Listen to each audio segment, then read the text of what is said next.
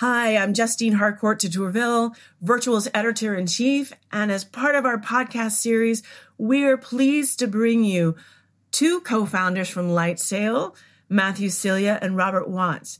And they're going to join us in this episode to talk about storytelling, narrative, perspective, and presence and how they work in VR. And as the makers of Speak of the Devil, an interactive horror piece, with many potential outcomes, they have spent time investigating all the different components that go into telling a compelling story. And we're delighted that they're going to share it with us. So stay tuned.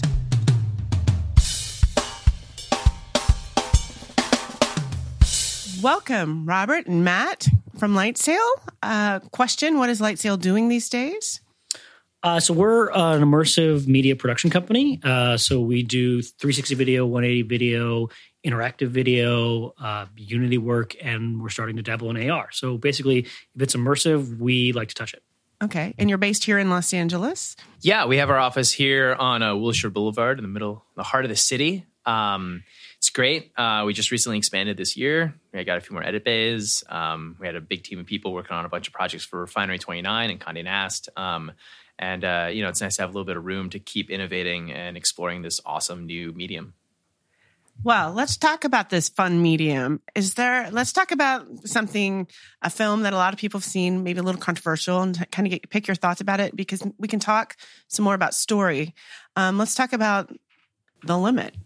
Yeah, Robert Rodriguez's project that was done uh, with STX Surreal. Um, really fascinating. Uh, launched on Oculus. Um, it's actually a VR 180 uh, film. I think they shot it on like a red camera, and I think they did all the conversion into stereo in post.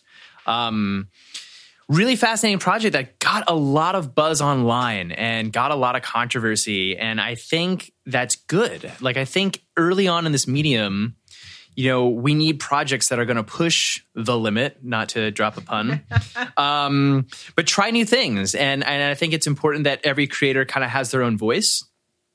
I I really enjoyed certain aspects of it. I really didn't enjoy certain other aspects of it. I think POV VR is very difficult, and we get a lot of requests from clients to do POV. And when I say POV, for those who don't know, um, that means like you have a body and you're an actual character, and you can like see your hands, and you are like somebody else. And like the problems with POV, from my perspective, are one, it's not your body, so there's some body transference issues that could be distracting. Right. Um, and two two, it's technically very difficult to pull off most of the time. Um, well, in terms of character, because mm-hmm. how do you transfer a whole character and you don't even know who you are. It's hard to be the protagonist, right? right? Like, especially in video. In video, you don't have as much interaction as you do, like in a game engine VR, where you can pick up objects and you can solve puzzles and you can shoot at bad guys, right? right? Like, in video, you can't talk back to the characters. You can't have a dialogue. You can't choose certain things. Um, it's, you know, video, interactive video is more like an immersive theater, right? Where you are still observing, but you're in you're in the story. But for you to be the protagonist, like it's very difficult for you to have any sort of growth. Um, which is why when we write projects for VR, oftentimes we make the camera not necessarily the protagonist, but maybe like the antagonist or or somebody who's like narratively supposed to be in the scene, but isn't the driving emotional arc. So the supporting character. Exactly. Yeah. So you can still technically win an Oscar for your participation. right, exactly. It's foreign character. I think one of the things about the limit that was very challenging was the fact that it moved the camera a lot. It was a VR 180 piece, which solved a lot of technical issues of doing a POV project. But it also did things like it would like force you to look up or force you to look down. And when watching in a headset, um, sometimes I found myself being a little nauseous because I wasn't actually looking up or looking down. But you're forced to. Um, but you was forced to.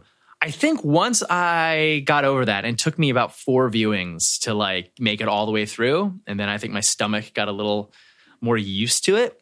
Um, then I was able to kind of like enjoy it a bit more. And you know, I thought that the production value was very good. I thought the special effects were really good. Uh, I wasn't a huge fan of the writing and the and the acting, and I think that that but that's like a personal taste thing. I mean, I'm not a huge fan of writing in 2D films a lot of times either. Um, so I don't think that has anything to do with the medium itself.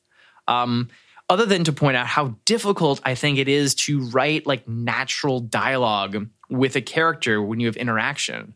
Like there were these moments that were very uncomfortable when she was like, "You don't talk much, do you?" And I was like, "All right, that's a little on the nose for me. You know, can we find something maybe a bit different?" At the same time, you know, I remember Robert and I pitching on a project that asked us to do a VR thing where we like look up and look down and do all those things. And we told that company that we didn't think that that would work and we didn't think that would be a good VR experience. Um, and the limit basically does exactly what that other project did. And we thought, well, okay, maybe there is, maybe with some more development, some more iterations, like maybe there is a way to make this work. I mean, obviously, a lot of people really enjoyed it. You know, a lot of people didn't, but a lot of, but the same can be said for any piece of content out there. Yeah, absolutely true. It's a matter of taste. Robert, do you have anything to add about the limit or storytelling in general in this form? Yeah, well, I would just say when it comes to POV, I tend to shy away from it because for me, it breaks the immersion. If I am not the same sex as the character that I'm being asked to represent, or if I'm not, you know, the same um, race, you know, it's, it's instant like, oh, well, that's not me. I don't buy into it. And I'm already distracted by not the narrative itself. Because really, you want people to care about the story and less about like who I am, what I'm playing, what I'm supposed to be doing. I should just be taken off on, a, on an adventure thrill ride. So POV is hard that way, especially when you're moving cameras as well we tend to feel that there's always frames within frames. And if you you know use your blocking and your art direction correctly you can direct a viewer's attention where you want them to look without having to force them to like look up look down look left look right. You know when we're working with writers we always say hey don't put in any of the blocking don't put in any of the direction. Just describe a really rich visual world around us. And then the director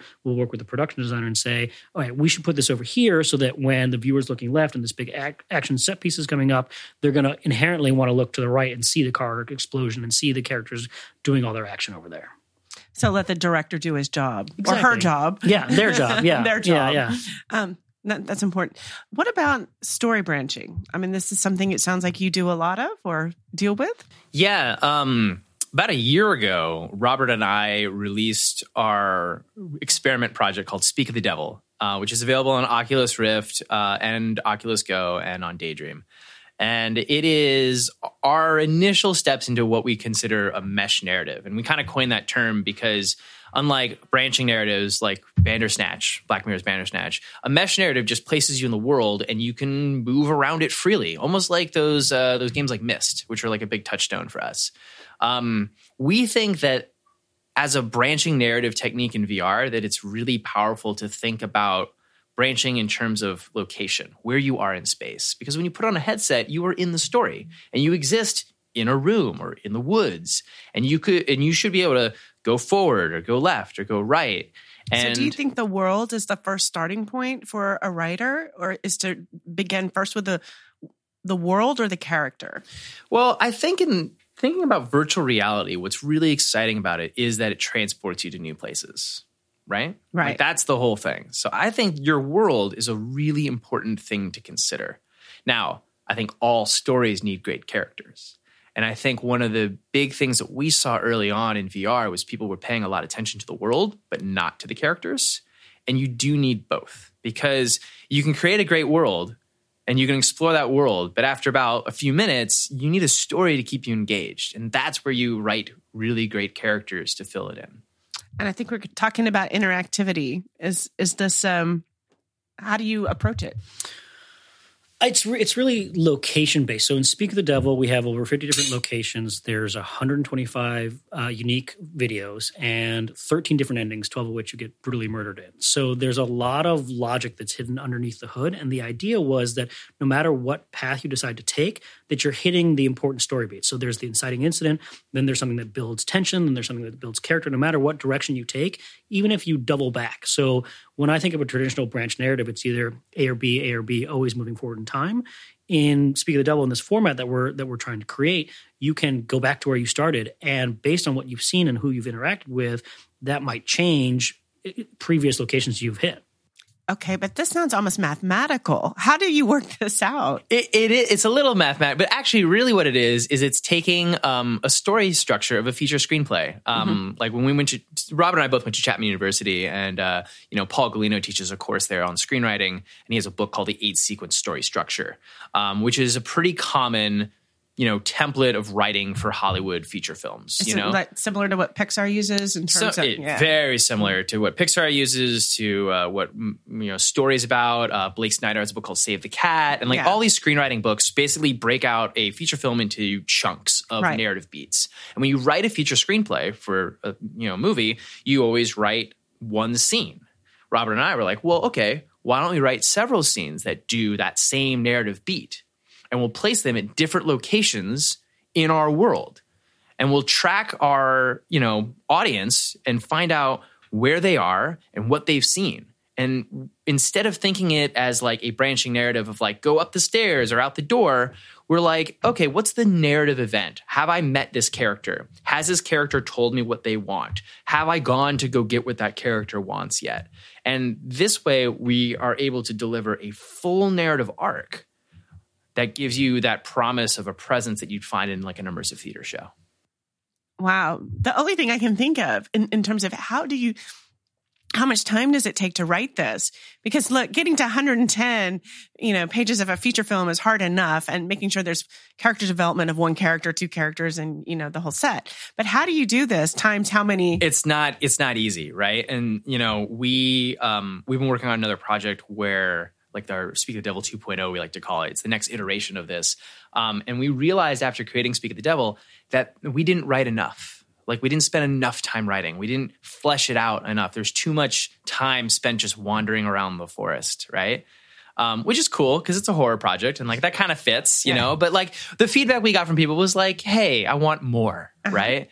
So we created a um, a custom built tool in a game engine now that allows us to write these mesh narratives where you write your screenplay pages and you assign metadata, right? So like what characters you meet, what characters may die, what uh, the characters might give you in terms of an inventory system, right? It's a Uh-huh. little gamified, right? Yeah. Um, but we track all those variables into a logic engine that we wrote. So as you move through the experience, it knows like, did you get a, did you meet Ned? And did Ned give you a computer password? You know, if you do, when you head back to your desk, your computer will play this different scene and advance the story in this way. And so it knows everything that's happening and it knows what you've seen and haven't seen, and it nudges you gently towards the narrative rather than in something like um, you know hulu did a project called door number one which was a branching narrative where i felt like it kind of hit you over the head with a frying pan a little bit because the characters were like shouting like pick me pick me pick me Oh, yeah. and and i also think that that was a really interesting project that informs a lot of stuff but that for me was one of those things where i said i wonder if we could do this more organically you know to keep me more present to keep me more immersed in this world That's a good point. Um, who wanted to talk about Game of Thrones? Oh, um, so yeah, so uh, the opposite idea, the other kind of branching narrative or you know interactive narrative idea is something that we call seamless presence, and I think a- I think a couple companies have actually done this and come out with it. But um, you know, in VR, we have this unique ability to track where you're looking Right. right? And so by taking that data, you would naturally assume that where you're looking is where you're interested in. So what happens when, you know, you have a scene between two characters and you look at one character more than the other? Could you then spawn out into that character's storyline? And instead of you be you being given the option of when to choose, Uh huh. you know, so where like where the narrative has to stop and you have to like go this way or that way. What if the, you know, VR headset would take the metadata from what you're interested in and choose for you based on your subconscious viewing? So basically, artificial intelligence is predicting. It's predicting what kind of movie you want. So, you know, like let's say you had a spy thriller and you wrote, you know, um, four characters. So you write a movie for each of those four characters. Like think about writing like a short 30 minute film. One's like an action adventure type spy. One's like a comedy Austin Powers type spy. One's like more of a cerebral like Tinker Tailor Soldier type spy, And right? James Bond somewhere in there. Yeah, like exactly. And and then those characters meet and come together and like different audiences might react and respond and connect to different characters. So they may naturally want to follow one over the other. And the the headset would know, oh, hey, they really are interested into the comedy spy. So let's let's, you know, load up more scenes with comedy. You know, let's let's go on that branch. Um, we think this is a super cool idea because we think that like interactivity that's subconscious is also still interactivity where it's a different experience for everybody.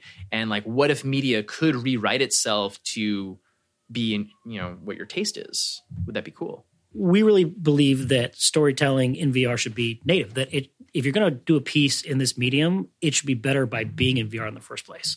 Otherwise, what's the point? So we should use any tools that we can to make this interactivity more interesting and give you agency that so that you're highly engaged when you're watching the content. And I think that's a really fine line, right? Like, because I think that you know you don't want to make a game. Otherwise, you should just go make a game. Mm-hmm. Like, so you we we have this discussion all the time. Is it a game? Is it a movie? What is it in between? What game elements are we bringing in? But like, what cinematic elements are we bringing in? You know, if we want to make a zombie game, like we'll just make a zombie shooter and you can pick up the shotgun and you can do all sorts of fun things like that. But if you want to make a cinematic experience, you need to find organic native ways where the audience accepts the fact that you can't shoot, that you can't pick up everything. And it becomes a little bit more like I keep saying, like an immersive theater piece. Um, like Sleep No More was a big touchstone for us. Uh, we went to New York and we saw it, and it's this interactive immersive theater piece where you put on a mask and you don't talk and you know, you don't say anything or interact. You're just watching characters go in and out of scenes um, and exploring like four stories of this like hotel. Um, and that I think translates really well to live action VR because a lot of the same restrictions are there. You just said that you shouldn't make pieces just to experiment with VR. I think most VR community believes that to be true.